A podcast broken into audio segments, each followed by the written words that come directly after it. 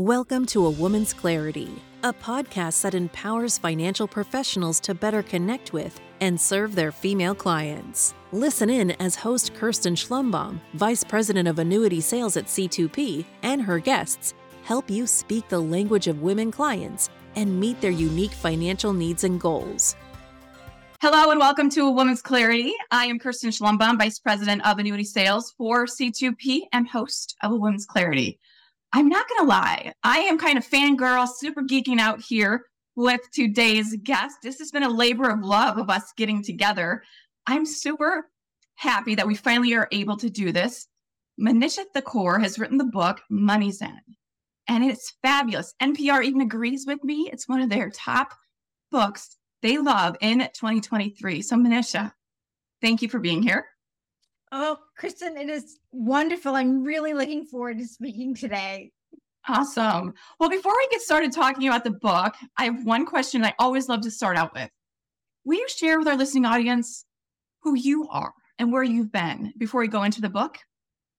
Oh, my. So I am a 53 year old woman in the middle of a period of reinvention. I came across a Tibetan Buddhist phrase called Bardo, and it speaks to the liminal period between who you used to be and where you're going to be, but you don't know what the linkage is between the two of them. So that's that's who I am right now in in liminal space. But okay. prior to that, I spent 30 years working in the financial services industry, half on the institutional side as a portfolio manager for corporations and endowments, and half on the retail side in the wealth management space. And I did my MBA at Harvard and I did my undergrad at Wellesley. And I have been obsessed with the intersection of women's issues and economic empowerment probably since I was 11.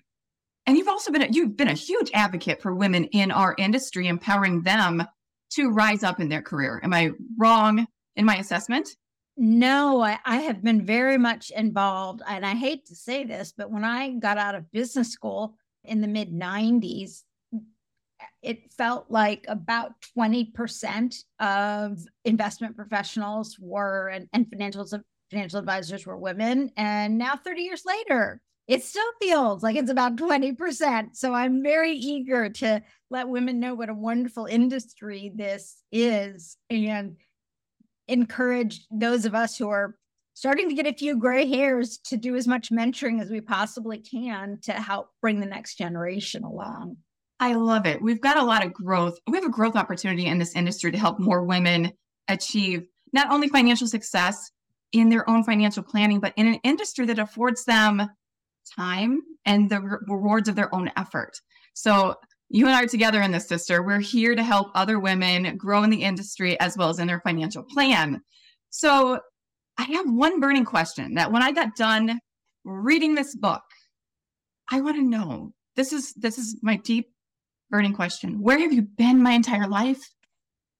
Because when I was reading this, the little girl glasses, the David Letterman space, the shy girl who was afraid to speak up was like, oh, that's me. Oh my gosh, that's me. And then as I've evolved in my own career, she still sits on my shoulder at times where I'm like, don't speak up, don't do this. Oh, go ahead and do that. You need to be, you're not enough. So, where have you been my entire career?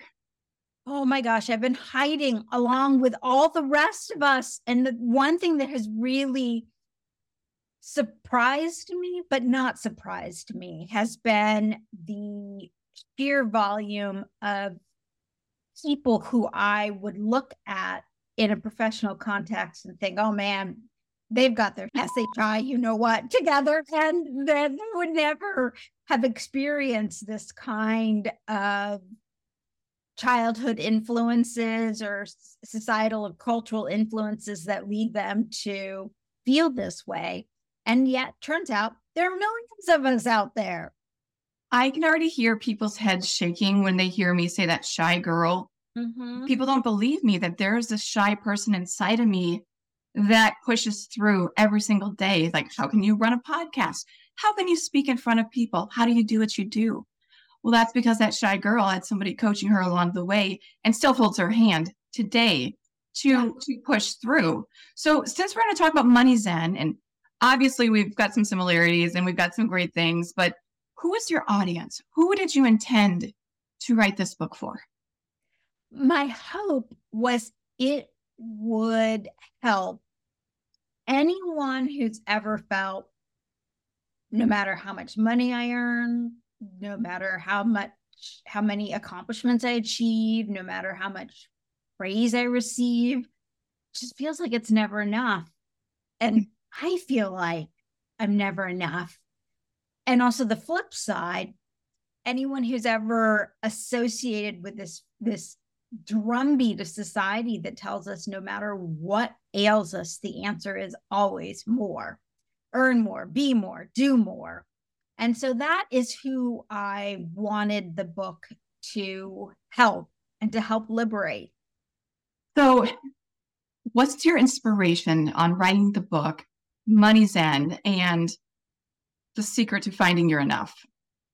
I would like to say the inspiration was something really grand and marvelous. But honestly, I was completely broken and shattered into a bajillion pieces as I was rolling into my 50s. And I I wrote it like Humpty Dumpty to put myself back together again. I I wanted to understand how I had fallen apart how how this person who 30 years ago graduating from school and had such big hopes and dreams for this really rich life in all sense of the words ended up having plenty of financial health but being emotionally bankrupt and so i spent 2 years diving into that and the inspiration behind putting it into a book was once I figured out the Rubik's Cube for me, it occurred to me like, wow, this very well may help a lot of other people of a wide range of ages and professions and, and incomes. Sometimes I feel like when we're on a journey of self discovery, when we're trying to heal ourselves and find how to put our pieces back together. We find the inspiration and we learn that we really aren't alone and other people are going through similar things. So I love the book and your inspiration behind it. When in your book, you write that when you started your own investment firm, you spoke with your employees about balance and not working on the weekends. But did you give yourself the same grace? No. Did you do that for yourself? Not at all. And it's funny because I could see so clearly the importance of rest and renewal for them. And if they ever sent me anything on the weekend, I mean, I'd talk to them about it. Like, what are you doing working on the weekend? Like, you need to stop on Friday and not pick up again until Monday morning. And I was really adamant about that. I mean, the firm was called MoneyZen Wealth Management, and I really believe this, but I myself could not do that. I was working seven days a week, nonstop. I mean, part of it is as an entrepreneur, you don't go, you don't get. You know, you're starting a business and you've got employees and you've got payroll. But what I missed was just the complete drain on my productivity that was happening. Somehow I I felt I don't want to say immune to what I was trying to help my team avoid. It's a little different. It's more like I I felt magnetically compelled. I literally could not stop myself. It's more. Oh, sorry. Go no, go ahead. I I couldn't stop myself. That's so it's more of do as I say, not as I do. And you are able to give them boundaries, but those boundary lines were non existent for you because you were striving, achieving, and wanting to do more. So, in this book, how will reading this book transform readers' lives? Because I do feel like after reading it, there are parts of this where I'm like, no, Kirsten, stop, pause, let go. Now, letting go is sometimes really hard and different. But how is this book going to help transform our listening audience once they pick up their copy? So, I feel that the answer to this problem is unique in the sense that oftentimes if you pick up a nonfiction book, the first quarter of the book will describe, well, this is the problem. And then the next three quarters of the book will be like, these are the three steps to, or the five secrets for. But this book is the reverse. Almost 75% of the book is talking about the the problem what what led you to get to this place of never a never enough mindset of falling into the cult of never enough and then the last 25% is what's a new mental model or framework that you can use to move forward and so the the thing that people will get out of this book is a deep understanding of the various different factors that can lead any of us to fall down that slippery slope. And it is only with the understanding of those factors that you can then implement the solution. And there's the common phrase the only way out is through. And that's very much the case for those of us who struggle with a never enough mindset, whether it's about the external things that we're doing money accomplishments praise or the internal how we feel about ourselves. And so it's this understanding my, my hope um, is when people finish the book that they will understand that it is a, it's a journey. And when they fall off the bandwagon that's part of the journey. But because you now know how you got here, you can go back and revisit and ask which one of those factors is bouncing up and tickling your brain and encouraging you to do things that aren't in your best best interest. And so that's what I'm hoping people will get is a, a blueprint for a better life, which is uh, life changes constantly. So that's not a life a light switch. It right dimmer. Since you brought up the cult of never enough, and you, and it's it's in your book, how would somebody know? Like, how would I know if I've fallen into this cult? Are there signs? Are there ways for me to be like, pause, Kirsten? What are you doing this for? Why are you doing this? So, there are a couple different things that you can do. A couple simple, quick things. Workaholics Anonymous actually online has a quiz that you can take. I will tell you of the 20 questions. I scored on the workaholic scale on 18 of the 20. Okay. Um, there's another uh, study done out of the Scandinavian countries. It's much shorter, but you can go- Google it online. Um, the, the Bergen Life um, Work Scale by a, a, researcher who's focused her work on um, helping people who have unhealthy relationships with work. I believe there were eight questions on that, and I scored seven out of eight on the workaholism announcement end. But then there are other things, such as things that happened in my life. I got divorced, pretty much alienated every friend I've ever had outside of the workplace because I missed birthdays and weddings and divorces and other really important life events where your friends need you and I wasn't there for them, you the, and then really the the big sign is when it starts affecting your health. I had two very severe health episodes, both of which were quite literally near death. And it wasn't until the second of those that I finally heard the voice in my head that was saying, if you keep going at this pace, you, may not make it into your 60s. Thank you for sharing that. I know it's not always easy talking about some of our own personal challenges and things that we go through. So thank you for sharing that because I think it's really important that we are listening to our bodies. And there's a lot of times we don't listen to our bodies because we're taught to push through. Oh, Kirsten, that is so, so true. Um, somebody just showed me a, a YouTube video of Kim Kardashian giving her advice to women who want to be successful in business. And basically, I mean, she quite literally says, get off your ass and work harder. And I'm thinking, like, no, no, that's not the right answer. Like, I, it is exceptionally rare that I see an ambitious woman not working too hard.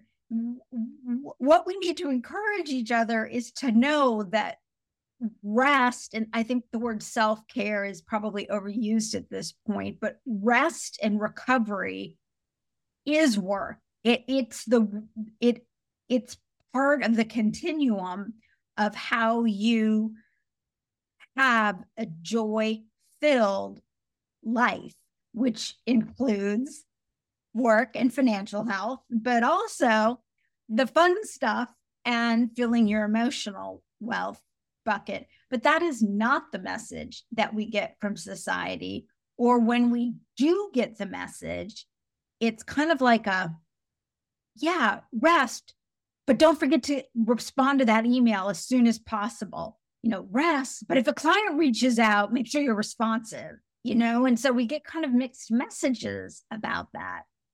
I do like the fact that you say that self care is work because self care isn't just getting a pedicure, it is taking the time to mentally decompress. It's taking the time to do things for yourself that you are you, you're neglecting. That's what happens when you get to that point is you're neglecting certain things like your rest, eating healthy, drinking water. And when we don't take care of ourselves, burnout happens. And I feel like women are on the rise for burnout because of this thought process and the cult of never enough. and men have it too. I'm not yeah. disregarding that, but since women are working so hard in the in the in the workplace to find equal footing, I feel like we sometimes push through and we ignore this. Oh, absolutely. And one of the things that's also difficult is when we try to slow down and give ourselves space often we don't know what to do with the space because it's been so long since we've slowed down. And right. I've noticed as I've been making this transition that I get antsy. It's almost like I'm an addict and uh, I'm a busy addict. And so just kind of sitting sitting still and doing something as basic as chatting with my little nephews over FaceTime or you know, I recently got a little electric keyboard because, yes, mom, you are right. I will have regretted forever that I quit piano. And, and so I'm trying, and and it's, I, find it very awkward to be doing these things, and I want to go back and hide into work, which has become my safe, comfortable place. And so I think that's also a difficult transition piece. You know, people tell us, like, take a break, do other things. But it's not so easy to immediately know what those things are or to feel comfortable doing them because you haven't done them for so long.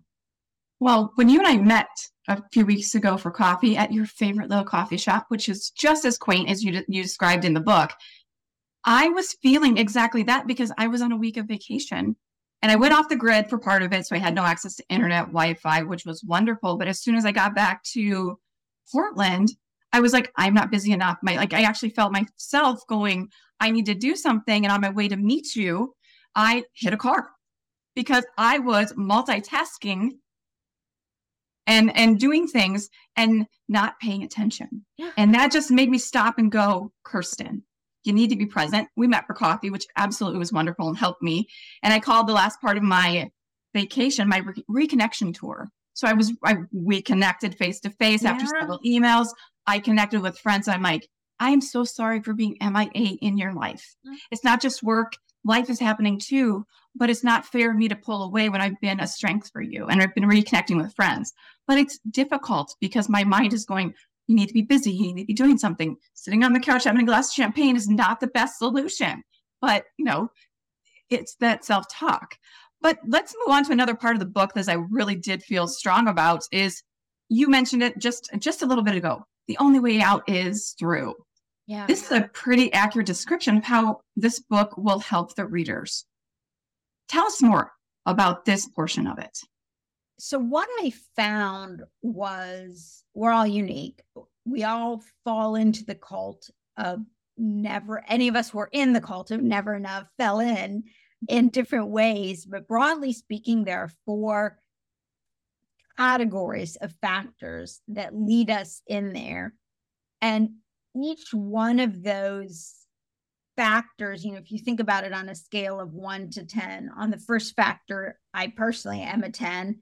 On the second and third factors, I'm a little more of a six or seven in terms of its influence. And on the fourth element, I'm still trying to identify where I am on that scale. So the, the, the intensity of each of these factors will vary for each one of us, but I'll just highlight them briefly and we can dive into any that you like. The first one are small t traumas, things that happen to you before the age of 25 when our brains are fully formed and we develop coping mechanisms that are in theory helpful at that stage of our life to deal with this small t trauma but then we carry that behavior into our adult life when it's no longer healthy and i can this was my biggest issue so i can give you some very concrete examples there. Uh, the second are cultural influences in terms of how we are taught to identify who we are as a human with what we do for a living and how deeply embedded that is in particular particularly American society, but increasingly more and more around the globe. The third are societal influences where we are bombarded with what I call counterfeit financial culture images that are economically it, it, impossible to match but thanks to easy access to credit, we're able to mimic them through the use of debt, which further causes financial stress and a lack of MoneyZen. And then the fourth factor are evolutionary biological factors, surprisingly enough, and the various things that cause our amygdalas to go off as we strive to meet our core base level needs in the context of Maslow's hierarchy of the needs. And so the book runs through each of these chapters describing conceptually and academically what each of these are, but also concurrently, I share quite rawly my experiences with them. And then I also interview other women from a wide range of professions and backgrounds so that people can get a sense of how those concepts apply and can manifest themselves in so many different ways. But what I found is if you do not understand which of those four elements in in kind of what level are leading you into never enough behavior, it's impossible to follow the kind of trite advice that's correct that we get, which is, you know, rest, recuperate, have a hobby, have friends, focus on something besides yourself, volunteer. Mm-hmm. Uh, you can do all of those things, but if you haven't gone through and understood the impact of those four buckets on you, it's almost like you're doing those things in a rote, kind of check the box sort of way. That happens a lot. People check the boxes because they put on this persona that they're okay, but inside they're struggling.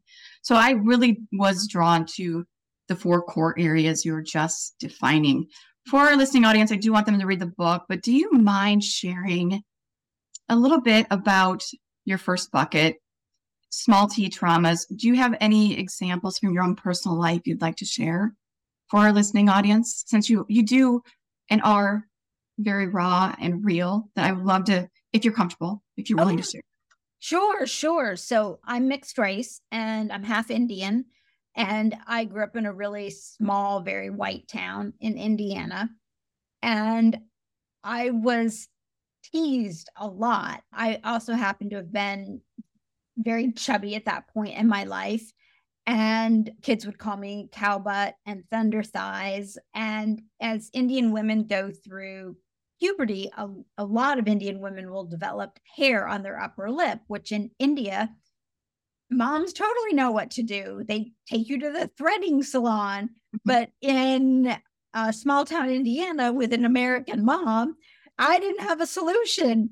And so kids would literally call me mustache mouth. And it was so, I, and this happened between fourth and sixth grade. And it got to the point where in sixth grade, you know, I'd go into the cafeteria for lunch and the cool kids would spread out their trays. So there was literally like no room for me to sit down at the table. It was like a scene out of the movie Mean Girls. And I literally started going home at lunch and hiding under the picnic table in our backyard instead of eating lunch because I was so ashamed at how I was being ostracized and excluded from my peer group.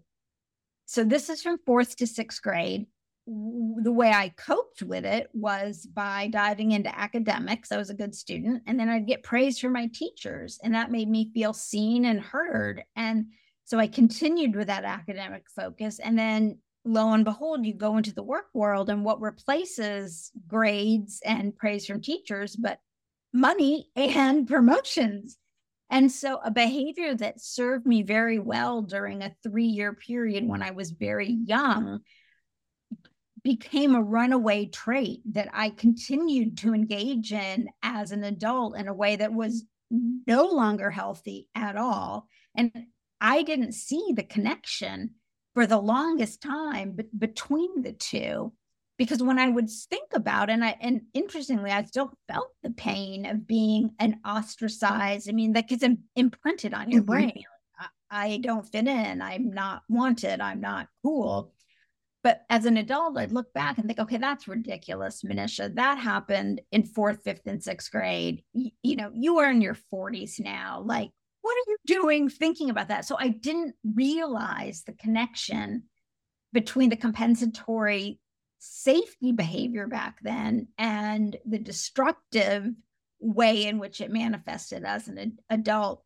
And I interviewed a, a, a number of executive coaches who deal with C suite executives, and I asked them, you know, how many of your super successful clients have struggled with these kind of small t traumas? And one told me 75%, and the other told me I think it's 100%. So, you know, this is not uncommon, particularly among ambitious people. Many of us are fueled by those wounds. And sometimes the wounds can be as simple as, you know, one woman told me her father was teaching her brother how to use an old fashioned, you know, the elaborate kind of cameras where you had lenses and all of right. that. And she went out and wanted to, you know, as a young girl wanted to learn too. And her dad said to her, like, you don't need to know this, you're a girl. And that one statement ended up starting this fuel. And now she's a MBA, MD, and entrepreneur with three different companies that she started. And she's crazed and overwhelmed, but she wants to prove still at this age that girls can do it. And it stemmed from that statement. It's dealing with your small t or big T traumas. There are some oh, yeah. traumas that are huge that people still never deal with, but it shapes their future. But dealing with the small T traumas, like you're talking about, have one, they've shaped how you're how you're acting or how you react to things or how you hide. But dealing with that helps you actually unpack that and find better coping mechanisms so that you can have your emotional health with your financial wealth. And Correct and and the reason i emphasize small t because obviously big t traumas can have extreme influences on your life you want an example there read any of david goggins two books or google david goggins if you're not familiar with him he's an unbelievably inspiring individual who's overcome some real big T traumas. But it's the small T traumas that I find people feel embarrassed about that they are still bothering them. And so that's what I really wanted people to see is that you're not alone if those things are tickling your brain in a way that does not feel good as an adult. Right. Like the small t traumas of me having braces and glasses and wearing my neighbor's secondhand clothes growing up was part of my springboard in one of my careers where it was how you look, how you act, what you wear is most important.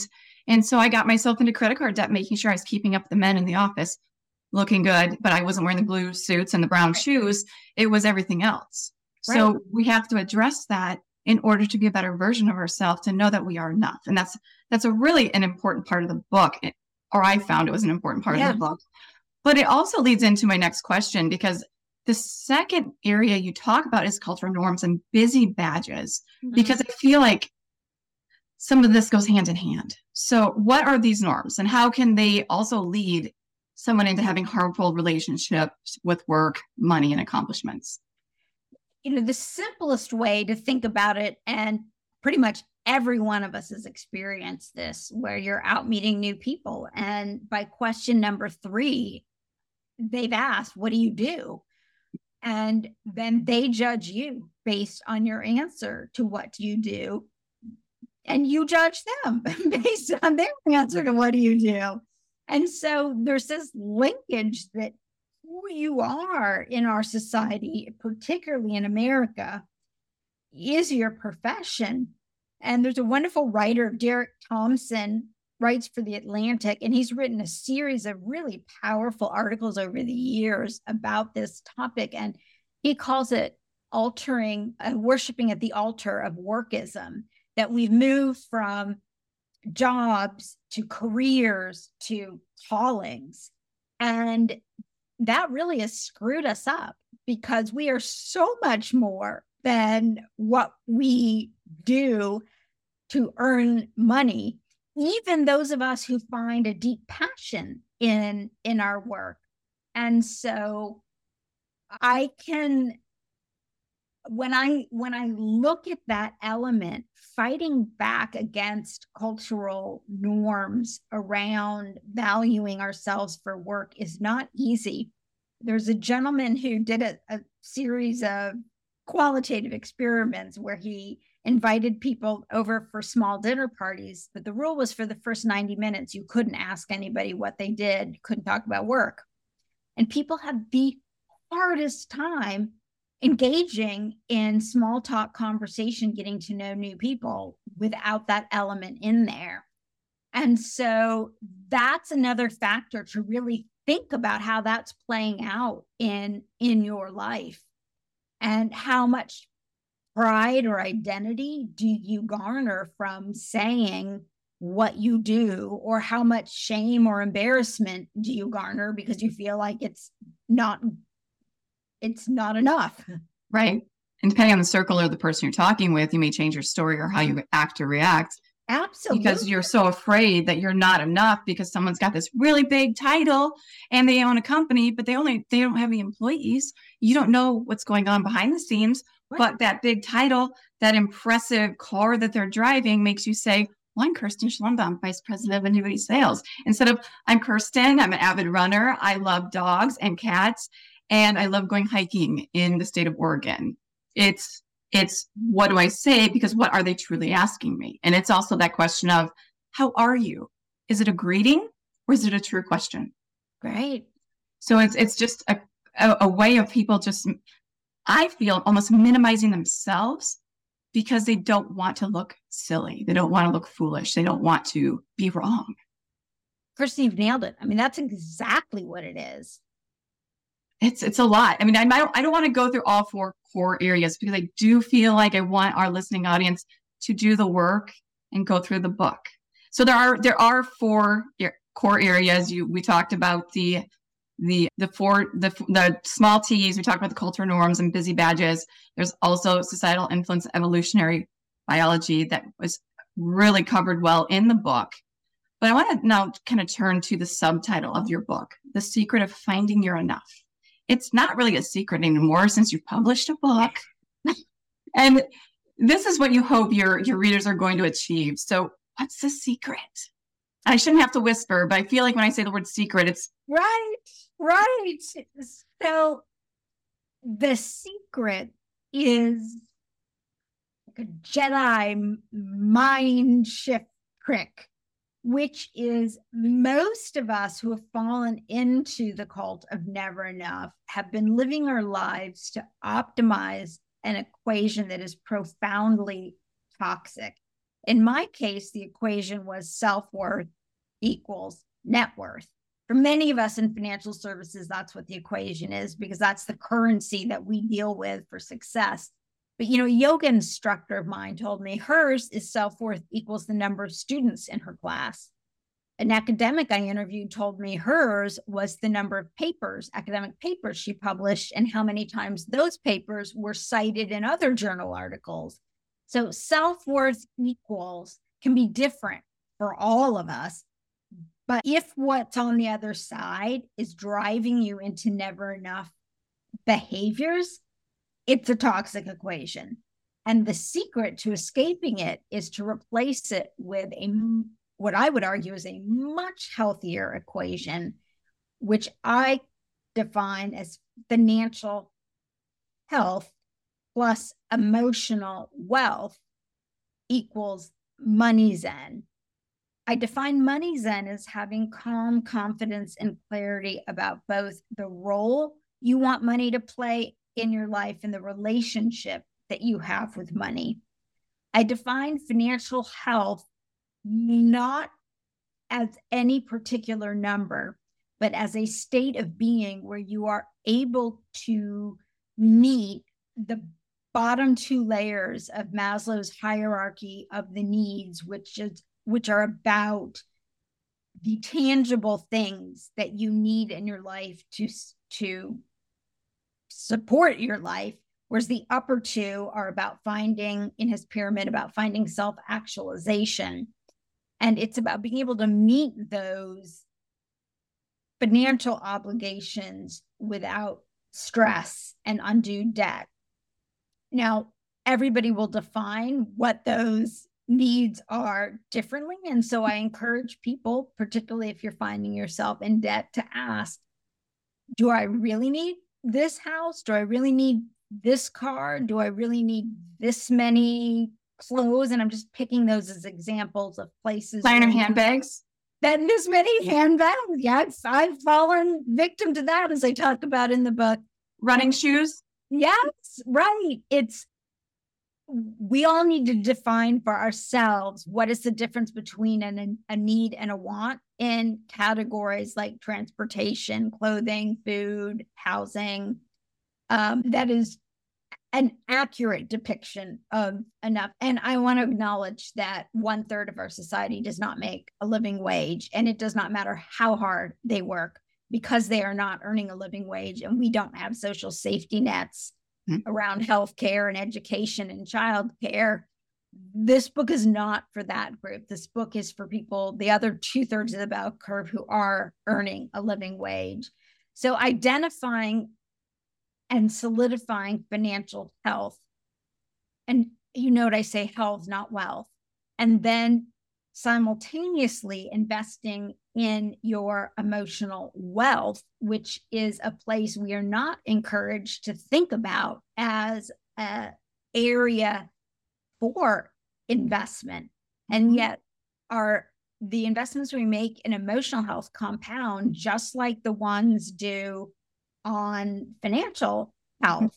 You know, we talk about compounding is that, you know, eighth wonder of the world in a financial sense, but it's the same thing that the time you invest in your primary relationships, platonic or romantic, the time you invest in developing spirituality, however you define that in your life, the time you spend investing in curiosity, whether that takes you into traveling or into arts or into music, those things compound over time.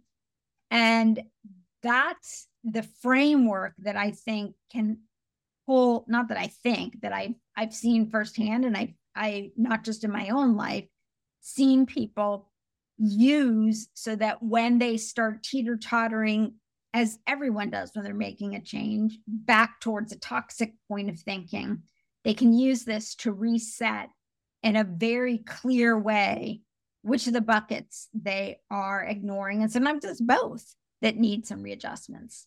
I would say one of the best investments I've made in my lifetime, I'm picking out financial investments, is my commitment to my own emotional well being by working with a professional. I will be very vulnerable and say that. Do you know, it flipped a switch in me and it made me stop and pause and go, I was handling this from a place of small t. What can I do better so I'm not reacting? Now, I'm not perfect. I have moments where I, I it's easy to fall back into that long, long history of pattern and behavior. But what it's done has been eye opening. It's helped with my relationship with my partner, Jeff, helps with my siblings. I, I would love to believe it helps with my coworker relationships too, but they may beg to differ because I'm pretty driven. But I think one of the best investments is yourself. And before you can have a healthy investment into a platonic relationship, a you know a romantic relationship, you have to do the work. You have to put that time in because if you don't know what's your underlying root to why you're making such decisions, you're just going to continue the cycle. And oftentimes severely damage those relationships amongst ambitious professionals when you speak to them and both sides of the couple when there's divorce oftentimes it's due to disagreements on worldview around money mm-hmm. uh, that often can stem from a belief that self-worth equals net worth or it's disagreements about how time is allocated in the household with one person allocating so much more to work activities. And so these are not hollow words. I mean you can look around at your friends who are struggling romantically. I mean certainly that was this the root cause of my divorce. So, as we're, we're coming close to the, to the end of our time together, I've got a couple more questions.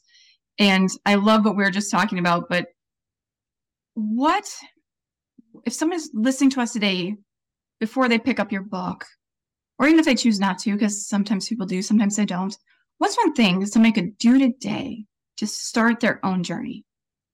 I have an exercise that I've been doing with people for over a decade now and I asked them to imagine that they wake up one morning mm. and somebody drops $50 million after tax on their head. And simultaneously, the doctor calls and says, You have five years left to live. And you, the question is, what will you stop doing and what will you start doing? And the idea is to e- experiment with the concept of what if I had unlimited financial resources, but exceptionally limited time resources. And broadly speaking, what I hear back over and over again is I'd quit worrying, I'd quit work, and I would start spending more time with family and friends. I would start volunteering, I would start doing hobbies. And so I encourage people because those are the big ones, but to then push down what specifically? Like for most of us it there you what hobby? Where would you travel? What language do you want to learn? And what is the what are the elements of your work that make you want to stop? Because that can help give you insight about what changes you might want to make because knock on wood you haven't received the five year diagnosis. And that exercise can be really, really a powerful place to, to start seeing where your life is currently out of balance with this financial health plus emotional wealth mindset. You know, I didn't even think of when you brought up that question, quitting my job. I that never crossed my mind. My first thought was I would set my family up Mm-hmm. We started a not for profit helping senior animals so they live their life safely and humanely for the rest of their life. And I'm going to Japan, taking Jeff to Japan so he can see his son. Those are the three things that popped into my head. So hopefully I have a little bit more balance in my life now. Kind of feel like I do, kind of feel like I don't some days. But I love that because I really did. Like when you, I was having the animated picture in my head when you were saying that. I'm like, I didn't feel sad they only had five years to live. I wanted to do certain things better, I think. And then it's asking how can you incorporate those bits now? And so, you know what?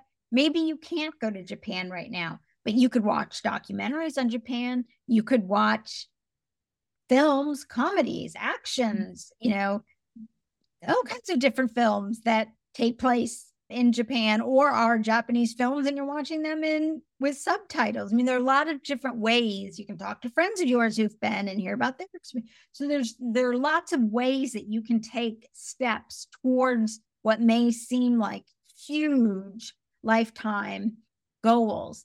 And then the other thing that people can do who are listening to this right away, and this comes from one of the life um, balance experts I interviewed woman who worked at the hypertension, ran the hypertension center at University of Colorado for um, over two decades. And what she found the difference between hypertension patients that were able to fully recover and those that weren't is the ones that fully recovered subconsciously were following this formula. They were asking themselves when they felt distress or dis-ease to whom or what do I need to connect in this moment to move incrementally forward towards well being? And oftentimes the answers are very small. Right now, as we are chatting about before we got started, feeling a little under the weather. And what I really feel like I need after I chat with you is a 20 minute power nap before I go back and and do work again. Mm-hmm. and so just the permission to give ourselves these breaks and what those breaks do is acknowledge that we're off our center emotionally and what can we do to get back? Because we can't be at our fullest and best selves professionally or personally when we're wobbly emotionally. And so, if you can keep that mind, her concluding mantra is connection creates balance. And so that's the goal of asking to whom or what do I need to be connected in this moment to move incrementally towards feeling more well being. And I think that's a, a, powerful thing, very powerful, because people look at this and like, oh, I'm going to do it all right now and I'm going to have it all done. I'm going to feel better and it's going to be great. But it's a lifelong journey. This is not a sprint. This is training for an ultra marathon. This is constant work because there are going to be days where you're here and there are days where you're going to be back here and you're going to have to figure out how do I get back there. So, well, and it's, I mean, I've seen this now several different times since I've finished writing the book. And the most glaring um, example of where I fell off the the wagon, if you will, was I turned the book in and I felt like I was on cloud nine. Like I could really envision and felt like I was living this new life. And then about three months later, I started in on the book marketing. And two things happen when you deal with book marketing. One is you can never do enough. Publishers are always happy for you to do more, more, more, more, more. And then, second of all, if you start getting good press, your ego gets tickled and then, you know, the more good press I got, the more I wanted. And I got spun up in this cycle of never enough again until I got to a point where my hair started falling out literally in clumps in the shower and I was having spontaneous nosebleeds. And that was about five months into the book marketing. And that's when I realized, like, okay, the body is speaking again. I I need to recenter. And so, you know, this time it was a lot quicker of a recentering because of the new MoneyZen financial health plus emotional wealth framework. And so, maybe kind of the last big thought I can leave people with is this notion that the book MoneyZen is intended to be a set of bumper guards. If you're on a highway along a coast with lots of twisty, turny roads, and it's not going to make you drive perfectly, but it's going to keep you from flipping over the rails and crashing physically or mentally.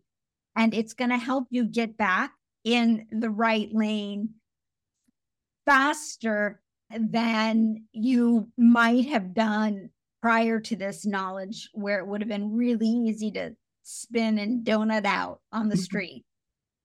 And for those listening, I actually met Manisha during one of these downturns. Okay. But because I felt so strongly about her book, I just kept connecting with her because I feel that her story is strong because we don't always ride the high. We have the waves, we have the highs, we have the lows, and it's a constant journey.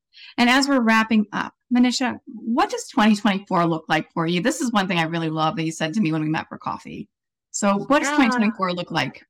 So, in addition to turning 54, I'm taking my very first sabbatical. I am, uh, I don't know what 2024 looks like because I'm not taking on any engagements. I'm not proactively looking to add any work to my plate. And I'm moving to DC with my partner, Jay, to be closer to family. And really, the only thing that I know I want to do more of is spend time with my nephews and my niece and my parents who are in their 80s mm. and see what life has to offer. And I haven't given myself that kind of, of break ever as a, as an adult. And and I recognize that I'm in a, a blessed place financially to be able to to take that time but I'm sabbaticaling next year so I, I love it because you've taken the time to birth your book your baby this book has been a labor of love and you've put a lot of work in it but I think it brings us back to the emotional health the emotional wealth by you sharing that because as we work hard it's a reminder so we need to take care of ourselves. So I absolutely am so grateful and so thankful that our friends at Dimensional Funds introduced us because I've learned so much from you. And this book means a lot to me. So people can purchase it at any bookstore, Amazon. It is on Audible if people like to listen instead of read because of time constraints. But I would encourage everyone to read this because it's a very powerful book. And it's a growth opportunity for each one of us to make our lives better. So, Manisha, thank you for being here with us. Oh, thank you so much for having me on. I enjoyed it so much. And thank you for those of you listening. I appreciate you giving me your time because when you're giving me your time, I know you're not giving it to your clients. So thank you. And whatever you do today, do something good for yourself. Thank you for listening. Thanks for tuning in to A Woman's Clarity, brought to you by C2P, an organization whose purpose is to educate, train, grow, and support holistic financial advisors so families can achieve true prosperity. Subscribe now and never miss an opportunity to learn how to become a more proactive, holistic advisor to the fast growing female client base. Visit c2penterprises.com to learn how we can help support and enhance your business.